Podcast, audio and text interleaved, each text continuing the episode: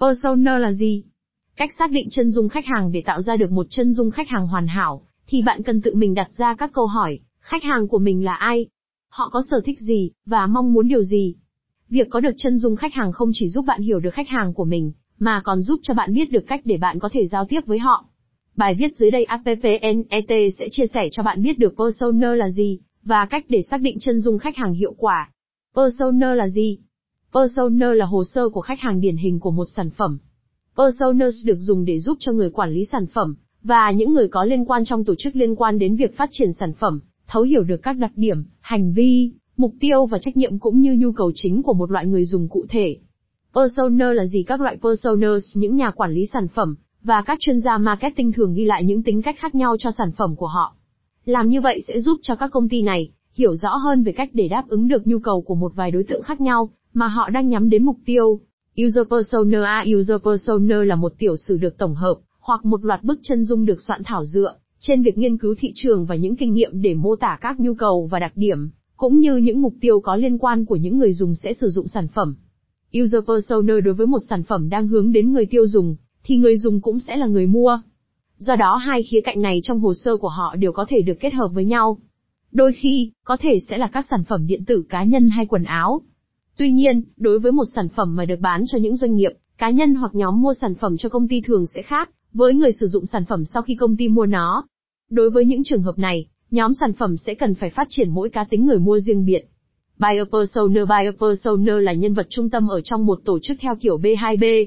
Thông thường, những người mua này họ sẽ có tiếng nói hơn trong quá trình mua hàng. Người mua sẽ đại diện cho một vài người có sức ảnh hưởng, và người ra quyết định ở trong một công ty, những người thậm chí có thể họ không sử dụng sản phẩm. Buyer persona tuy nhiên, người mua sẽ có nhu cầu, thách thức, mục tiêu và những nỗi sợ hãi khác nhau từ các tính cách của người dùng. Ví dụ, như họ có thể sẽ quan tâm đến việc bảo vệ ngân sách của một công ty giống, như việc tìm ra những giải pháp phù hợp để giúp cho người dùng cải thiện tốt công việc của họ. Decision Maker persona trong khi buyer persona có thể sẽ đại diện cho một số người, ở trong một tổ chức tham gia vào quá trình ra quyết định, thì người ra quyết định sẽ là một narrow persona, thường là một giám đốc điều hành của công ty. Loại hình này sẽ tập trung vào những khía cạnh của bức tranh lớn của việc quyết định, nó sẽ cải thiện được lợi nhuận của công ty. Nó có tốn nhiều tiền hơn so với số tiền mà doanh nghiệp bỏ ra không? Các nhóm marketing và sản phẩm để bán vào cho các doanh nghiệp sẽ cần phải xây dựng sản phẩm và phát triển thông điệp theo cách mà thu hút được những mối quan tâm của người ra quyết định. Customer persona Customer persona là một thuật ngữ chung dùng để mô tả tính cách chính sản phẩm của bạn. Chẳng hạn, đó có thể là một cá nhân người dùng đối với những sản phẩm B2B hoặc là người mua, và người dùng đối với các sản phẩm nhằm hướng đến người tiêu dùng.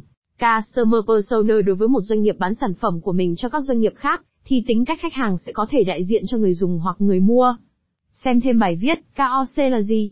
Vì sao KOC là sự thay thế cho KOLS cách, để xác định được chân dung khách hàng tạo tính cách người dùng trước tiên bạn, nên phát triển profile này, trước khi bạn thực hiện bất kỳ những kế hoạch hay chiến lược nào cho sản phẩm. Những người dùng này sẽ đến trước khi bạn phát thảo tầm nhìn của một sản phẩm. Xây dựng hồ sơ của bạn dựa trên những người thực một tính cách hiệu quả sẽ không được viết ra từ việc phỏng đoán. Bạn cần phỏng vấn những người thật, những người mà họ đại diện cho những đối tượng mục tiêu cho sản phẩm của bạn. Một lựa chọn khác mà bạn có thể lựa chọn là gửi khảo sát đến phân khúc này. Bạn có thể đưa càng nhiều chi tiết trong thế giới thực thì sẽ càng hữu ích. Sử dụng càng nghiên cứu định lượng và định tính tạo ra sự cân bằng phù hợp giữa việc sử dụng các dữ liệu tổng hợp và bằng chứng giai thoại để có thể phát triển hồ sơ khách hàng của bạn. Persona của bạn càng thực tế, thì càng tốt khi bạn lấy từ việc nghiên cứu thị trường và câu chuyện cá nhân của những người mà bạn nói chuyện hoặc khảo sát. Tầm quan trọng của persona xác định nhu cầu và mong muốn của khách hàng giống như insight, bằng việc đánh giá các mục tiêu, sự thách thức và sự phản đối của người mua, bạn có thể sẽ hiểu rõ hơn về những gì mà khách hàng tiềm năng họ đang tìm kiếm từ doanh nghiệp của bạn, cũng như những thông tin và câu trả lời của bạn mà họ hy vọng sẽ tìm thấy trên trực tuyến.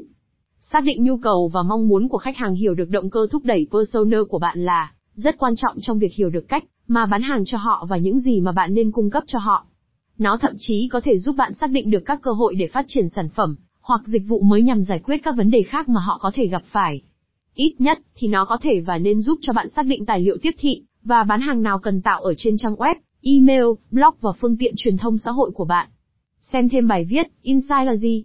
7 cách tìm insight khách hàng hiệu quả hiểu được các quyết định mua hàng hiểu được cách các personas của bạn đi mua một thứ gì đó sẽ giúp cho bạn hiểu được địa điểm và thời điểm nên đến trước mặt họ. có thể có một người sẽ thực hiện 95% nghiên cứu của họ, trực tuyến trước khi họ tiếp cận một công ty. Biết được điều này sẽ giúp cho bạn sớm tiếp cận họ với những thông tin giáo dục có liên quan đến những gì mà họ đang tìm kiếm mà không cần bán trực tiếp cho họ. Hiểu biết về hành vi hiểu hành vi của khách hàng biết những người này sẽ dành thời gian ở đâu trên Internet và trên toàn thế giới. Điều này sẽ cung cấp cho bạn một cái nhìn sâu sắc về cách giao tiếp với họ, cách tiếp cận với những khách hàng mới, loại nội dung nào cần được sản xuất, địa điểm và cách quảng bá nội dung đó. Nội dung được nhắm mục tiêu hiểu được nhu cầu, mong muốn, mục tiêu, thách thức, vân vân của persona cho phép bạn hiểu rõ được loại nội dung nào sẽ thu hút họ. Vì nếu bạn biết những gì sẽ có giá trị đối với họ, thì bạn có thể lập ra chiến lược về những gì cần tạo ra phù hợp với những giá trị đó. Xem thêm bài viết, thị trường mục tiêu là gì?